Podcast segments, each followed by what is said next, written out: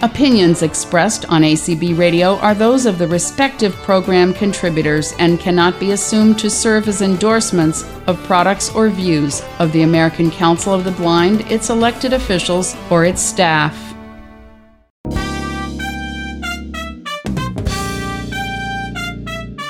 M A I N M E N U main menu Main menu. Main menu Hello, everyone, and welcome to Main Menu for the 3rd of August, 2018. I am your co host, Jason Castonguay, and hey there, it's good to be back after our break. We're going to start off with Steve Matzura as he unboxes and sets up his new Toshiba Fire Edition TV. Next, Janine is coming to show off her brand new Braille Me refreshable Braille display. And finally, a very important and much needed step yours truly will present guidelines we are setting forth to help those of you who wish to submit content for main menu. So please listen carefully to that. We're also going to post it so that people can refer to it as needed. So sit back, relax, and enjoy the show.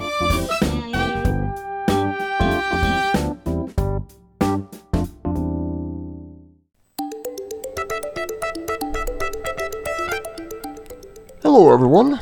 This is Steve Matzura, and I have a program for you all about setting up the new Amazon Toshiba Fire Edition television with Voice View. Before I get started, thanks to Andre Louis for the background music. Now, let's open up the box and see what's inside. What's in the box? Besides a lot of styrofoam, which there really is a lot of but uh, that's because you want to uh, make sure the TV doesn't get a good clacking during shipping, which was one of the big problems with the Fire Element.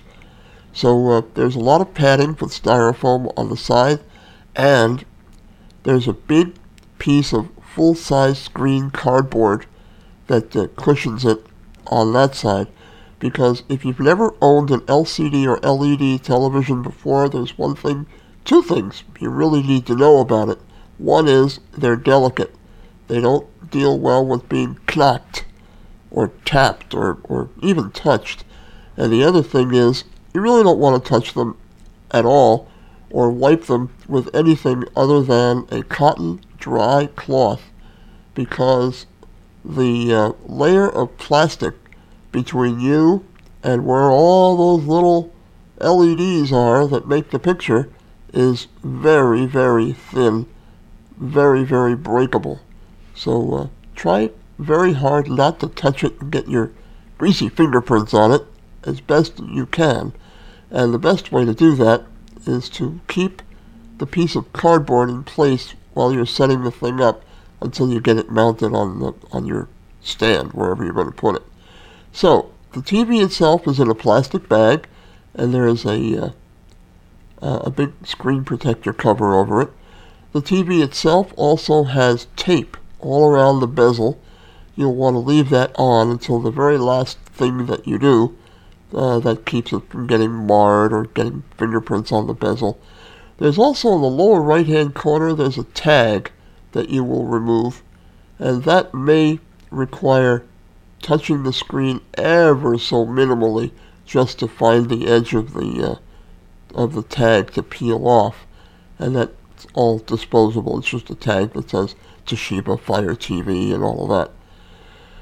In the box, there's also a bag containing two 8.5 by 11 booklets that are not manuals. They are the English and Spanish editions of How to Operate the TV with the Remote, which I will tell you all about in a few minutes. In that same bag, there is a package of AAA batteries which go in the remote, which is in a separate bag. Also in the bag with the not manuals, there is there are two Ziploc bags of screws. One has washers and one doesn't. The one with the washers is the screw that you will use to attach the pedestal base. The one without the washer are screws you will use to attach a strap if you're going to mount the TV on a wall. Now I don't have a wall to mount it on, so I used the plastic pedestal base, and that's what I'm going to tell you how to assemble next. So, take everything out of the big box and uh, lay it aside, and locate the two plastic pieces that are the pedestal stands. They are identical. What makes them interesting is how they are attached to the bottom of the television frame. So the first thing you're going to want to do is take the TV out of its plastic bag, once again making very sure to keep the uh, cardboard screen protector as in place as you possibly can. Then you're going to want to turn the television upside down because I found, even though the instructions don't tell you this, they tell you lay it on a flat surface and find the edge and do it that way, like maybe put it on a bed or something or a couch. I found the easiest way to do it for me was to stand it on its head and then sit in front of it and attach the uh, pedestal base that way. The easiest way to do that is to take one of the pedestal pieces and put two screws in it and then line the screws up. You will find on the bottom of the TV frame that's now facing the ceiling if you turn it upside down, you will find some screw holes about five or so inches in from the edge on the bottom. Now, what I did was I, I wasn't sure whether these uh, pedestal based things mounted straight or tilted or whether if you notice they have a, a bow to them. They're not exactly straight pieces of plastic. I wasn't sure whether the bow faced outward or inward. I just didn't know. So what i did was i took a piece i put the two screws in and i matched it up with one of the uh, pairs of screw holes on the underside of the tv and uh, as luck would have it, you really only have a one out of two, two chance of getting it wrong. As luck would have it, I, I got it right. And the screws went in the holes a little bit, and I was able to lower the piece of plastic down, and the little plastic keyways on top of the uh, piece fit into the holes on the bottom of the TV, and I just went on from there, and I screwed the screws in with a Phillips screwdriver, and I was good to go. Now, it is totally and completely impossible to get this wrong. You have a 1 out of 2 chance of getting it right when you put it in. The other way, it just doesn't fit, so don't try and make it fit. But I'll give you a little hint. When the plastic pieces are in the right orientation, they face outward toward the front of the TV and inward toward the back of the TV. In other words, they're not straight. So when you turn the TV upside down and you're putting on the piece that's on the left end of the TV, the part of the uh, of the pedestal piece that faces forward where the screen is, that will face outward toward the edge of the TV set. The back will face inward toward the middle. And conversely, on the right side, when you put that piece in, the uh, the front part of the pedestal piece will face toward the right, will point toward the right edge of the bottom of the TV, and the, the back of it will face inward.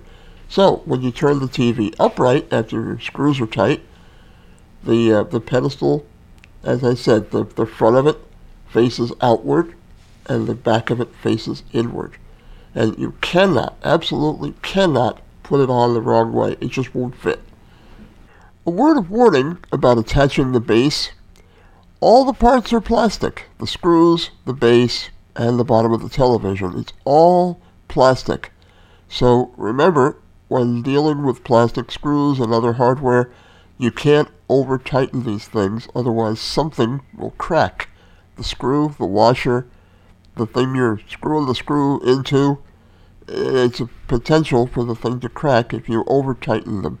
So hand tighten only. Don't use a power screwdriver on it unless you are an expert at uh, setting the torque on your power screwdriver so it stops just at the right tension.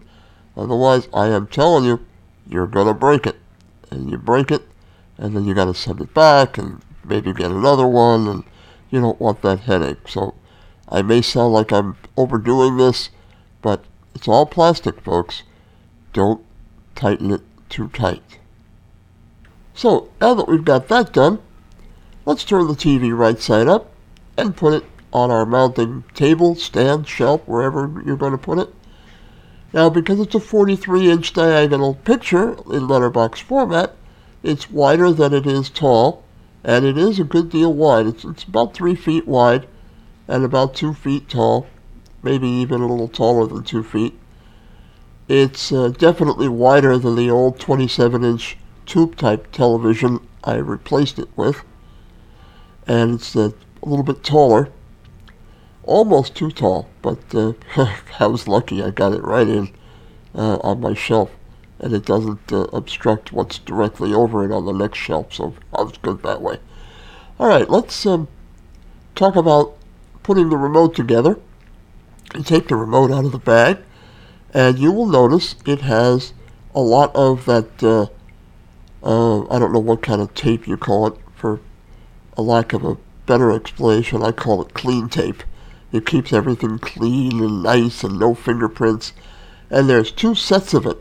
There's one that covered the whole remote and one that covered the circular navigation wheel in the middle. Now, I can't tell you anything about what the colors are on the remote, mostly because I forgot to ask my wife. But I do believe there is at least one red button, and I think that's the mute button. We'll get to the uh, button layout in a few minutes. I will actually have she who must not be named tell you all about that because uh, after I plug it in and hook it up, that's the first thing that I'm going to do is turn voice view on and go through the setup.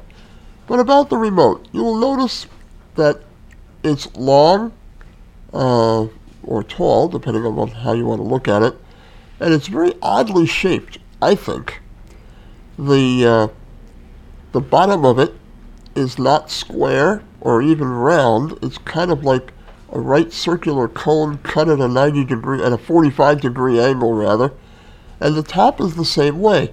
So if you want to make sure that the uh, infrared unit, the LED, is always facing the uh, television, you'll want to hold it in your hand at about a 45 degree angle and uh, that way the uh, the infrared in the back, the infrared uh, window with the LEDs in it, is always facing uh, the television when you want to push buttons and make things happen. To put the batteries in is the usual thing. You use a fingernail or a key, or in my case, a plastic knife, to pry open the back. The batteries go in in a standard configuration, flat or negative and down, one above the other and when you put the back on, there's a nice little depression in the toward the top of the back that you can use to push it and it locks home. Now, I'm not going to tell you too much about the button layout because she who must not be named is going to do that for me. But I will tell you the first three buttons you're going to need are on the top is the power button and then there's a single button beneath that then there are three buttons over the wheel, the uh, navigation wheel, which is the standard thing, up, down, left, and right in the usual positions, and select in the middle. On those three buttons, a little arc of three buttons, you're going to want to make sure to remember that the leftmost button and rightmost button, when pushed together, turn voice view on and off. Voice view is Amazon's answer to TalkBack on the Android operating system, and that is what you're going to use for voice guided navigation on your new TV. So let's put the remote down and talk about the connections on the television. On the left side, toward the bottom, just behind the bezel, is the power button. When you press it once, it turns the TV on. But to turn the TV off, you don't press it once again, you have to press and hold it. Because I think this is a design flaw, and I hope somebody changes this. If you press it once and release it, you will change the input source on the TV. I think that should be done by pressing it and holding it. Because if you tap the button to turn it on, you should be able to tap it to turn it off. But no, you have to tap it and hold it to turn it off. Or I should say, you have to press it and hold it to turn it off. Otherwise, you will uh, change the input source. Slightly behind and above that is a panel with all your inputs. Top one is USB. There are three HDMI ports. Port 1 is different. Ports 2 and 3 are good for things like uh, DVD players and cable boxes. If you have a cable box that has an HDMI port on it, you can connect this thing to the HDMI port on your cable box. You can't control the cable box with it, but at least you can get audio and video out of it. That's uh, another major complaint I have about these things. I have yet to see one of these HDMI televisions that can control the cable box. Below that is another jack. I think it is a Toslink or uh, optical output, and below that is an earphone jack. I haven't tried the earphone jack, so I can't tell you whether it cuts off the speakers or not. In the back, there is a non-detachable polarized power cord, and uh, just under that, if you turn your hand upside down, you'll feel another inset uh, bit of connectorage, and that's where you can connect an external antenna for getting the new UHF format TV signal. And there's also three input jacks. One is composite video, and the other two are left and right audio. And that's for connecting something really old, like maybe you have an old VCR or an old DVD player that doesn't have uh, either Toslink or HDMI. Alright, so now plug the unit in and an LED will light up in the front telling those who can see it that there is power. And now let's turn the TV on either with the remote by pushing the top rightmost button or by pushing the power button on the lower left just behind the bezel. And we're going to wait about a minute for any sorts of uh, firmware initialization that may have to happen. And then I'm going to turn on voice view by holding down the leftmost and rightmost buttons of the three just above the navigation wheel. That, of course, will turn voice view on. That's the back button and menu button. So here we go. Voice View ready. Welcome to Voice View on TV. If you started Voice View accidentally, press the back button to turn off Voice View. Press the play pause button on your remote to begin a brief Voice View tutorial. The play pause button is the middle button in the bottom row of three small buttons. I'll do that now. Locating buttons on your remote. The small button in the top right corner of your remote is the power button. The small button just below in the center is the microphone button. You can press and hold the microphone button to search by voice or make an Alexa request. Below this is a row of three small buttons with a slight arc. From the left to right is the back button, home button, and menu button. Below this, the large round button, inside a ring, is the select button. The ring around the select button is the navigation ring and is used to navigate up, down, left, and right. Below the large round button is another row of three small buttons with a slight arc. From left to right is the rewind button, play slash pause button, and fast forward button. Below this another row of three buttons. From left to right is the TV button, a larger vertical volume button, and the mute button. Next row, from left to right, the Prime Video and Netflix buttons. The last row, from left to right, the HBO and PlayStation Vue buttons. Press select to continue or any other key to hear this description again. Before I proceed, a note about the select button and the navigation wheel. You may have noticed, and I think this is by design, if it's not, I'm, I'm glad they did it anyway, that the navigation wheel is a different kind of plastic than the rest of the remote. The rest of the remote is a very slightly rough feeling bit of plastic, while the navigation wheel is the only item on the entire remote that is very smooth, almost smooth like glass. And I find it very handy to have that. It makes it real easy to just put your finger down and flip, go right to it and uh, find your orientation. Another interesting thing, unless the markings on this button are either very small or in very low contrast, my wife told me that the north, south, east, and west, or up, down, right, and left positions on the button are not marked visually. They're not marked tactily either. So if you got problems with up, down, left, and right, this is not the TV for you. Uh, that was actually meant to be a joke. But uh, I found that very interesting. The, the no tactile markings, that was a bit odd, considering that the mute button has a small, uh, I guess you'd call it uh, like a thumb hole. You could definitely tell it's different from all the other buttons. So I would have thought that the uh, navigation wheel would have arrows, uh, either carved or or uh, embossed or uh, something into it. I don't know, but there's nothing, nothing tactile and nothing visual. So now I'm going to press select. We're going to go on to the next step. Use the up and down buttons on your remote to read tips on this screen. When done, press and hold select to exit the tutorial. 1 of 5. Down arrow.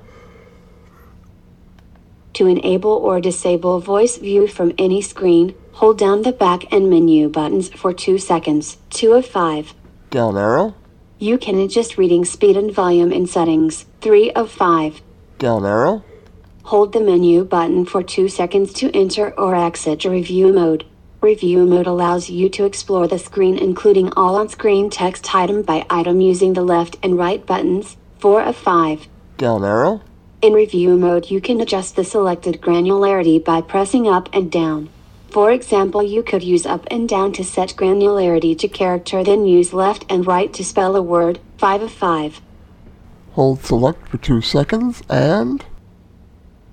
Continue. 1 of 2. Button. what's the other choice? Store use. 2 of 2. Button. Up arrow. Continue. 1 of 2. Button.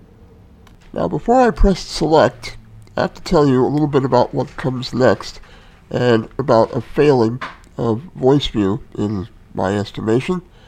That is, the next screen is the Wi-Fi setup screen. And of course, it's a standard Wi-Fi setup. The first thing you are asked to do is identify the network you want to join. You press the select button, and then it asks you for the Wi-Fi password, etc., etc. We'll get into that in a minute. The failing, in my humble opinion, if you will, is that the screen is not identified.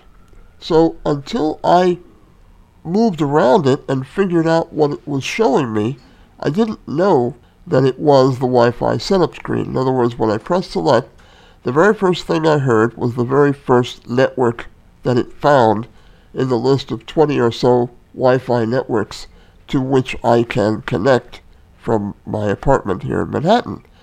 So what you're going to hear is you're going to hear me press the select button. Voice view will chime its little chime, and then you're going to hear the first network name, which is called Riverview. Mine happens to be the second network name, which it mispronounces, and there was a whole kerfuffle about that, which I edited out. And then we're going to get into setting up Wi-Fi access. So you're going to hear me press the select button, you're going to hear me find the Wi-Fi network, and then immediately press the select button and go into the dialog about setting the Wi-Fi password. And this one's kind of important because it explains to you how the on-screen keyboard is laid out and how you will use the navigation wheel to find and enter letters whenever there is a text field that uh, Amazon TV requires you to fill out. And it goes like this. Review 1 of 26. Stimmer. 2 of 26. I'm going to take that one because it's high speed. Edit. Enter password for Stimmer. A. Alpha. On screen keyboard. All rows and columns of keys wrap. Row 1 contains numbers. Rows 2 through 4 contain letters A through Z, and some punctuation keys. Rows 5 and 6 contain keys for caps lock, toggle to symbols, delete, and other option buttons. The play pause button is a shortcut to submit the password. Using this methodology, I entered my Wi-Fi password. The caps, or the shift key, uh, is a lock. When you click it with the select button, it stays locked, unlike uh, iOS and Android devices where you have to do something special to lock it to enter more than one letter in a row uh, in the caps position. This one, it stays locked, and then if you want to do lowercase letters, uh, you have to unlock it by finding it and activating it again. That's also the same for the symbols key. So when I was done entering my Wi-Fi password, I could have done one of two things. I could have navigated to a connect button, or, like she who must not be named just told us, I could have, and in fact did, press the play pause button to connect to my network. Connect. Connecting to Stimmer. Connecting to network.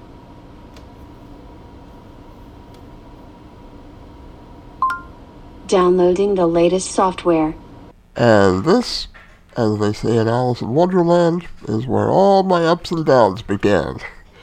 First of all, uh, when I don't get a status report on updates, uh, either a progress bar, 10%, 20%, etc., or some other kind of audible notification, I get nervous. Well, I'm here to tell you that when you buy and connect your Toshiba Fire TV and update for the first time after connecting to your network, that update is going to take a long time. It took fully five minutes, maybe even five and a half minutes. And by that time, I was squirming. I really thought something had gone horribly wrong. But my wife told me no. On the screen, all it said was checking for updates, for software, whatever it said. There was no progress bar that she saw, which I think is another failing. I think it should have uh, done that, uh, either put a progress bar on the screen or given some sort of audible indication, but there was nothing. So finally, I got frustrated, and I turned voice view off, or tried to, and because it was in the middle of updating, I couldn't do that. Oh, I just waited another minute or two, tried turning voice view off again, and apparently I'd already turned it off, so I wound up turning it back on, and the update was finished. A good five and a half minutes went by, so you should be aware of that when you update yours for the first time. Finally, after all updates were complete, I got this. Searching for updates. Checking network speed. Welcome to your new TV. Fire TV Edition is a smart TV that seamlessly integrates your favorite streaming content and live TV broadcasts on one home screen. And you can control it all with just your voice using the voice remote with Alexa. Oh, With the Fire TV experience built in, you can enjoy access to tens of thousands of channels, apps, and Alexa skills, including popular content from Netflix, Prime Video, Hulu, HBO, and a whole lot more. To access live TV broadcasts, simply plug in an HD antenna to the back of your TV and scan for available channels. Then, see what's on now from the home screen or the channel guide. Your TV comes with the voice remote with Alexa. Easily jump to Prime Video, Netflix, or the on screen channel guide with quick access buttons or with your voice. Once signed in with your Amazon account, use your voice to ask Alexa to search, launch, and control content, or switch to other inputs like gaming consoles, cable, or Blu ray players. Alexa, tune to ABC. Use your voice to search for something new or find a favorite. Alexa, find Victoria. Then use your remote to select the option you would like to watch. Control playback of live broadcast television or streaming content. Alexa, pause. Ask Alexa to check sports scores, get the latest news, or play music like this. Alexa, play today's hits.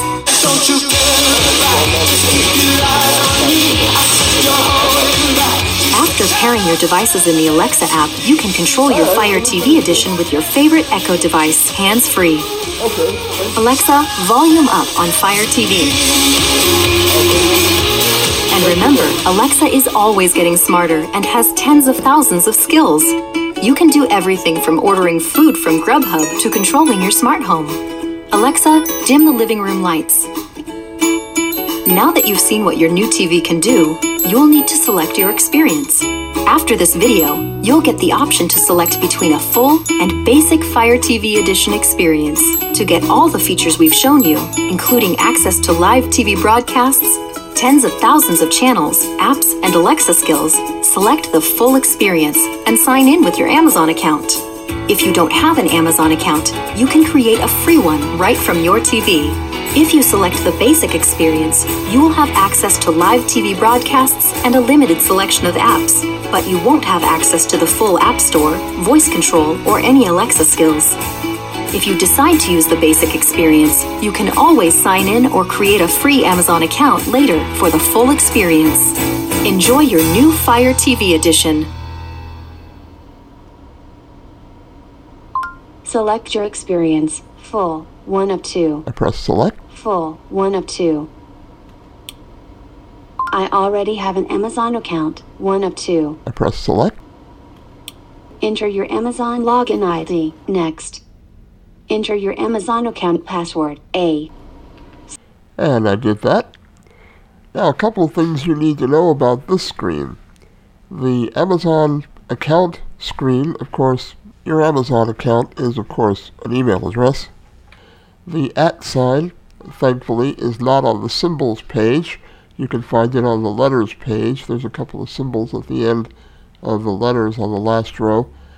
Plus, they give you a couple of convenience buttons for things like at Gmail and .com, .net, .edu. So uh, when you get to uh, the domain portion of your email address, you don't have to type them in. It's a time saver, and it works very well. So uh, I entered my email and password, and uh, pressed the appropriate on-screen buttons to continue. And the next thing that happened was this. Sign in. Registering your Fire TV edition. Successfully registered. Save Wi Fi passwords to Amazon. Wi Fi passwords entered on this device will be saved to Amazon to help you connect your compatible devices. To learn more, visit www.amazon.com slash device support. You can enable or disable this feature in settings greater than network greater than Wi Fi passwords. Now, here's something that I just can't figure out. How can you save a Wi Fi password with Amazon unless you can connect to Amazon to retrieve it? Think about what I'm saying. Amazon is offering you the ability to save your Wi Fi password.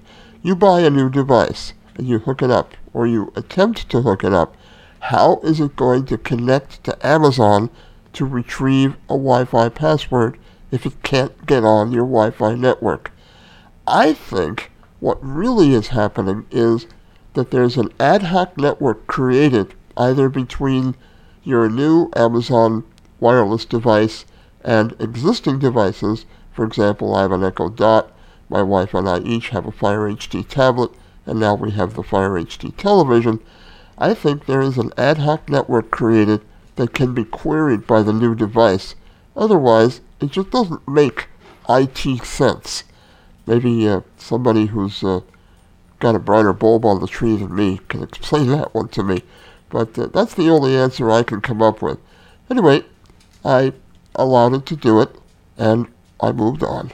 So after the thing was registered, instead of moving on to the next step, uh, it went back to asking me to sign into Amazon again, which I thought was weird. And uh, when I tried it, I got messages that I couldn't read, and my wife came out and told me that the screen said that I was entering an invalid user ID and password to sign on to Amazon. So after a lot of phone calling, almost uh, an hour and a half later, I was told to unplug the TV, which I would lose a lot of my settings, which thrilled me greatly, I'm sure you can imagine. When I plugged it in and turned it back on, sure enough, I had to rejoin the Wi Fi network. I had to re sign into Amazon. and check for updates again. Thankfully, there were none because my last checking for updates apparently was successful enough. And uh, then I carried on with the TV setup. So after all the reset and sign in and all of that nonsense, uh, nothing happened for a good long time. So I had to turn voice mute off and then on again and listen to the different voice that I got when I did that. Voice view ready. Select your experience. Full. One of two. Hey, wait a minute. Didn't I already do this? Oh well, let's carry on. Press select.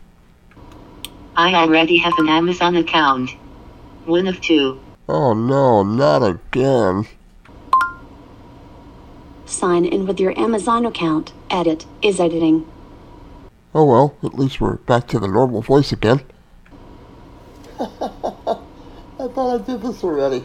I wasn't going to go through this again, so I found and activated the cancel button, and sure enough, I was logged in, everything was fine, the setup completed with no further messages, and I went directly to the home screen. Now, this concludes the setup portion of my experience.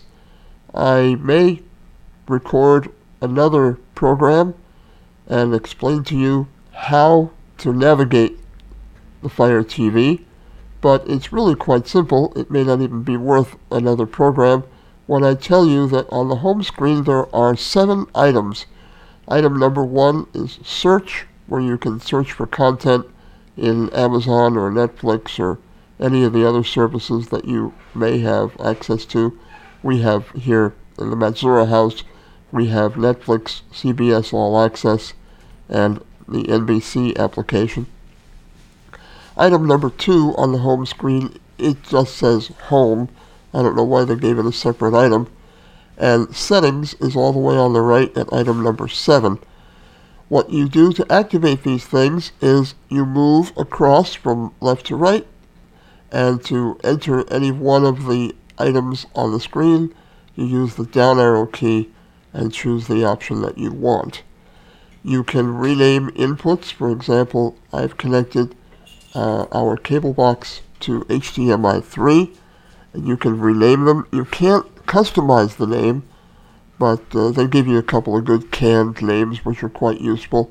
Then you can press the She Who May Not Be Named button and tell the Fire TV change to cable, and it will uh, automatically activate your cable box, which you need to have turned on. Then you can pick up your cable remote and choose the cable channel. That's just one example of what you can do with it.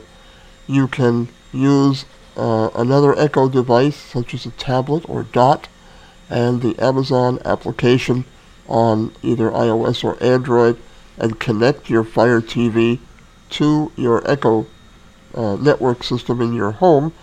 However, you can only control one Fire device with one Echo device. For example, as I said before, we have three Echo devices in the house, a dot and two tablets. You can only link the Fire TV with one of those at a time. Now, on your network, you can name as many devices as you want with as ma- many different names as you want, but because of the one-to-one linkage between the Fire TV and an Echo device, you don't get to call that device by the name you assigned. So, for example, I can't tell my Echo, she who must not be named, turn on living room TV, because if I do that, it'll tell me there's no such device. However, if I say turn on Fire TV, it'll do it.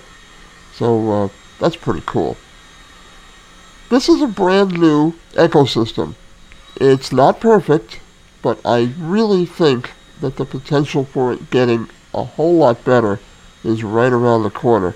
I'm generally not an early adopter. I've sort of been there, done that in the 70s and 80s, and I'm kind of to the point now in my life where I just want to plug stuff in and make it work the first or second time. But uh, I'm very hopeful that things are going to change with this, and uh, it's only going to get better. So that's the conclusion of setting up the Toshiba Fire TV. Thanks for listening.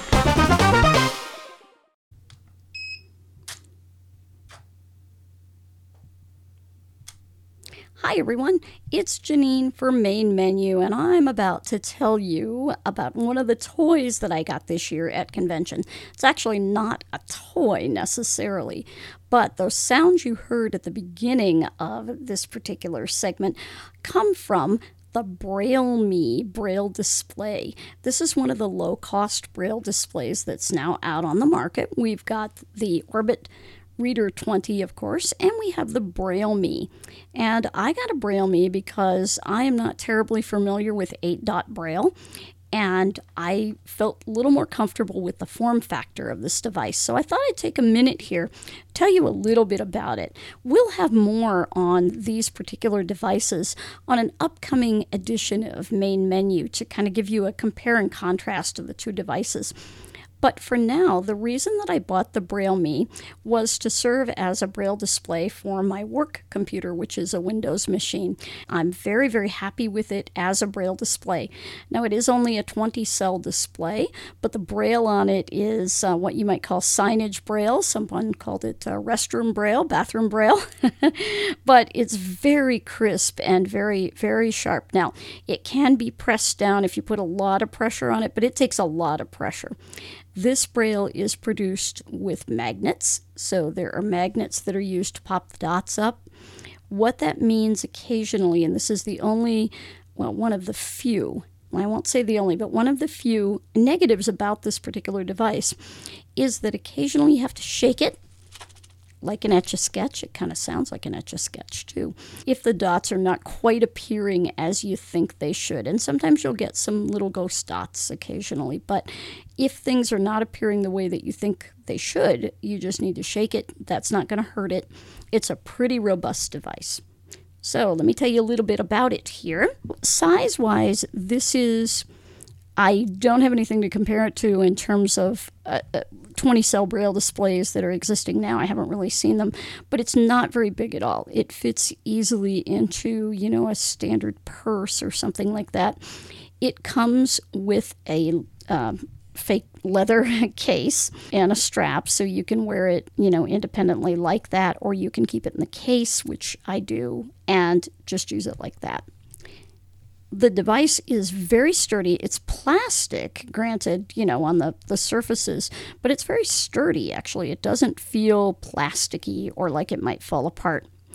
The keys are ergonomic. Uh, it does have the braille display at the top of the device. So, at the furthest point, if you're having it lay flat on a counter, as I do right now, uh, the braille display is away from you. It's at the top of the device versus down at the bottom of the device, like on some others. The front edge of this device is slanted, though, so that your palms rest really nicely on it. And for reading, it's just really comfortable to read. Now, if you're writing and checking your writing, yes, you do have to reach up, which can be a little, uh, sometimes, but I don't write that much on it. So for me, that works pretty well. So on the top part of the device, you've got your braille display, which is 20 cells. You have cursor routing keys. If you're doing any editing or any kind of reading where you want to move the cursor, you do have cursor routing keys. That's something the Orbit 20 does not have at this point. You also have four buttons, which right now you have buttons on the left side and the right side. There are two of them, and they're shaped sort of like arrows. And the left side buttons are for up and down in menus, and then the right side buttons are for scrolling. And the scrolling makes a lot more sense when you're reading than when you're writing. so if you're reading along, it's quite easy, especially if your right hand is your dominant hand, to just reach over with your little finger and hit the scroll buttons. Um, the up arrow to scroll back is a little tough to reach, but again, if you're reading, it's great. If you're writing, not so much. But so then uh, after that top part, then we've got the part with the Braille keyboard, which is, of course, your standard um, Perkins keyboard. It is ergonomic, so it looks to me like your index and middle finger slant in a little bit more than your uh, ring finger, and it's very comfortable to type on. Let me um, go ahead and open a file here. Get into the menu and we'll get into, oops, get into the files here. You can tell exactly what I use this for. I use it more as a display than anything else. So I'm just going to go into one of my test files and you can hear about how loud the refresh rate is on this thing and it refreshes instantly. All of the cells refresh instantly. So that is good. And me get in here. Okay, here we go. So So I was just typing this as a test. And with the Braille keyboard, we also have um, a spacebar, of course, in the middle. We have a key on the left, which is our escape key, and a key on the right, which is our enter key. And as you can hear that kind of ticking noise, that is our cursor. And that's where it shows you where the cursor is. The entire cell on the contents of the cell display. So if you're reading along and you want the cursor to do this, you can control it. You can have the cursor blink if you would like. Now, for example, I wrote BR R instead of BRL. So we're just backspacing. And I'm going to go ahead and put in the correct BRL. There we go. So the really cool thing about the Braille Me is that it has a translator built into it so that no matter what you can type in pretty much whatever grade of braille you want you can also bring in a file etc it's automatically going to translate it. You don't have to worry about uh, doing any of the braille translating anything like that. I'm not terribly conversant in Braille translating and Braille displays, but what I know about this particular display is that I have had no trouble bringing in files and reading them. Now, here's the other caveat. At this time, the Braille Me only works with BRL, BRF, and TXT files. If you're bringing in things to read, those are your formats that you have to read in. And that's at this moment. I expect that that will change. Um, the Orbit 20 has it well over this device because it can read a number of different file formats, which is wonderful. And I fully expect the Braille Me to come up to that. It also, as you heard, has a very loud uh, tone to turn on. I'm not going to turn off the Orbit 20 by that's a really loud noise. Many, many of us have uh, have begged the uh, product developers to please, oh please, uh, turn that down just a bit. And who knows what will happen in future updates? They may actually uh, turn it completely off. Who knows? But we're hoping. Those are the only caveats right now is that the dots are a bit funny and the turn on turn off noise is quite loud. And the dots being funny is very simply remedied by shaking the device. It pairs very well with your phone. It can pair up with up to four devices, and you can switch between the four devices. The switching process is a little cumbersome, but not horrible. Uh, it paired easily with my phone, it paired with my Mac, it paired with my uh, Windows machine. You can pair it via Bluetooth or via USB. And again, it pairs quite easily either way. On the Mac, the USB support is still a little iffy and a little iffy with Bluetooth, but it's coming along. Um, the iOS support, it says, is still under development, but actually it's quite good. I've not had a problem with it. So that is the Braille Me. We'll be talking, as I said, much more in depth about the Braille Me. The Braille Me is available right now through National Braille Press, and the pricing on it is just over 500. I believe it's around 525 with shipping. And what you will get with the device is, of course, the uh, device itself, the case, the manual on an SD card on the device, and I'll warn you, it's all in uncontracted braille. this, by the way, Um, your two choices for Braille are uncontracted UEB and contracted UEB. Get used to it. I know. I know. Uh, there's also a power supply for the unit, and it's a rather unusual power supply. It's a dedicated power supply, and when you plug it in, it's got a little uh, jack, but the jack doesn't go all the way in. It only goes part way in, and that's perfectly fine because it is charging. It holds a charge amazingly long. I've gotten 12 to 14 hours out of this thing, um, not with super continuous use, but using it um, up to eight hours a day as a braille display, going for a good bit of that day. The reason that the battery life is so good on this, and the same thing for the Orbit 20, is that the only time it's really doing anything that requires power is when the pins are moving. So, any other time, if you are on a phone call, if it's sitting there on standby, which it does after I think uh, five minutes, I believe it'll go on standby. That is the time that it's actually conserving energy, and so you get a really long battery life. This will easily last you one day out in the field doing things with it, writing, reading, uh, being a display, etc. So the battery life is great. You get the power supply. You also get the faux leather case for it with the strap, and unlike some, what I like about this case, and there's not much I like about faux leather, folks, but this case is kind of nice because it actually has metal fixtures. The little D rings on the case where you hook the strap into, and also the um, hooks on the strap are metal. So I, I kind of like that. Just looks a little classier. But you never know when executive products will come up with a case for this. Keep looking for that. Again, you can absolutely use it inside the case, no problem at all. So that's the Braille Me from National Braille Press at nbp.org. This has been Janine with Main Menu. Hello, everybody. Jason here, and I'd like to go over with you some guidelines we have set forth for those of you who wish to contribute content to Main Menu. It's something we've been needing to do for a long time. Those of you who are well seasoned in dealing with audio and editing audio may find this a little redundant, but it is important for everyone to understand what we expect.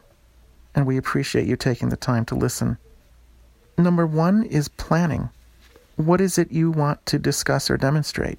You may think that's a pretty obvious step, but you'd be surprised how many of us get started on something and then segue and digress and all sorts of things. We mean well, but our minds can wander, and it can be a little distracting for the listener so it's a good idea to have that focus. And if you're going to go outside the scope, think about doing it at a particular time.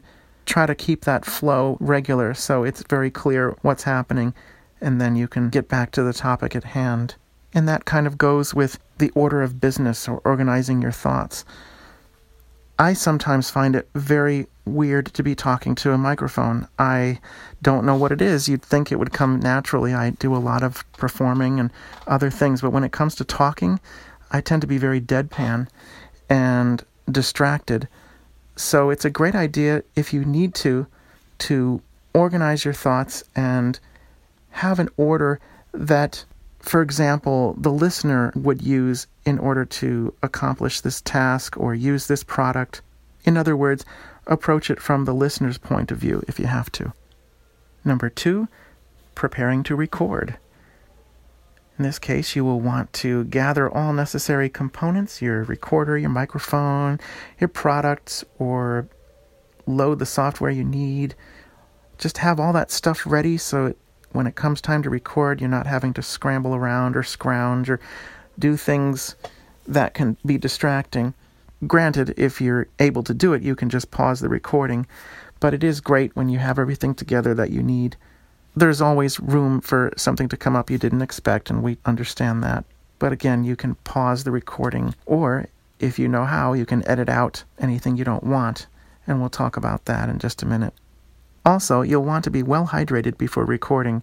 If you know you're going to be talking for a long time, it's amazing how quickly the voice will actually get tired or start to indicate dryness in the throat or mouth. Getting that liquid in beforehand will go a long way in helping. When it comes to recording, you may wish to perform a test first to be sure that everything sounds the way it should. Your voice should be clear and easy to understand. In the recording process, you don't want to be handling your microphone a lot, and I'm sorry this is making a lot of noise for you right now, but it is very easy to hear this noise if you're moving around a lot or having to move your recorder or microphone, and it is extremely distracting and can be rather frustrating. So, keeping noise to a minimum is very much appreciated. Also, I'm going to warn you, I'm about to get pretty loud. You don't want to talk really close to the microphone either. It is very distracting and sounds breathy and full of noise that is undesirable. So, you will want to be sure you're at an appropriate distance from the microphone.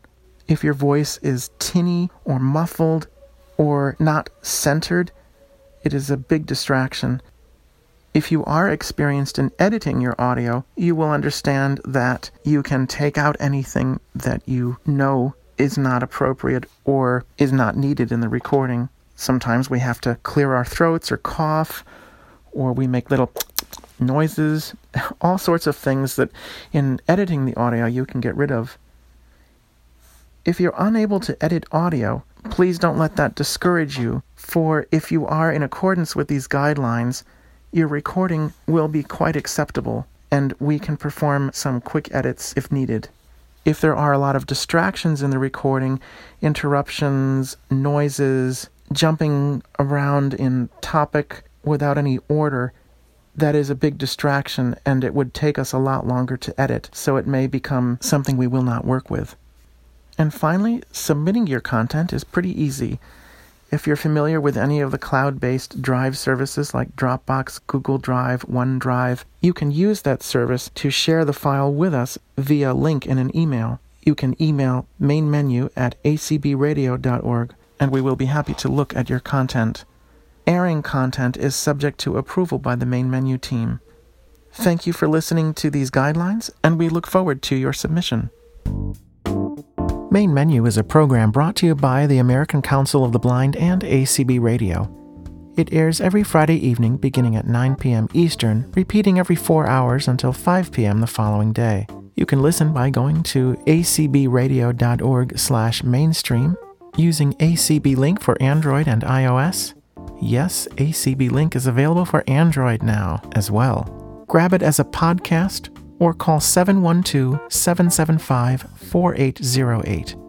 If you would like to provide feedback, or if you have a submission of your own, please contact us, main menu at acbradio.org.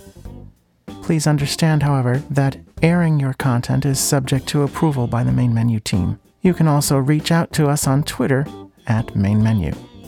Thank you so much for listening, and we'll see you next time.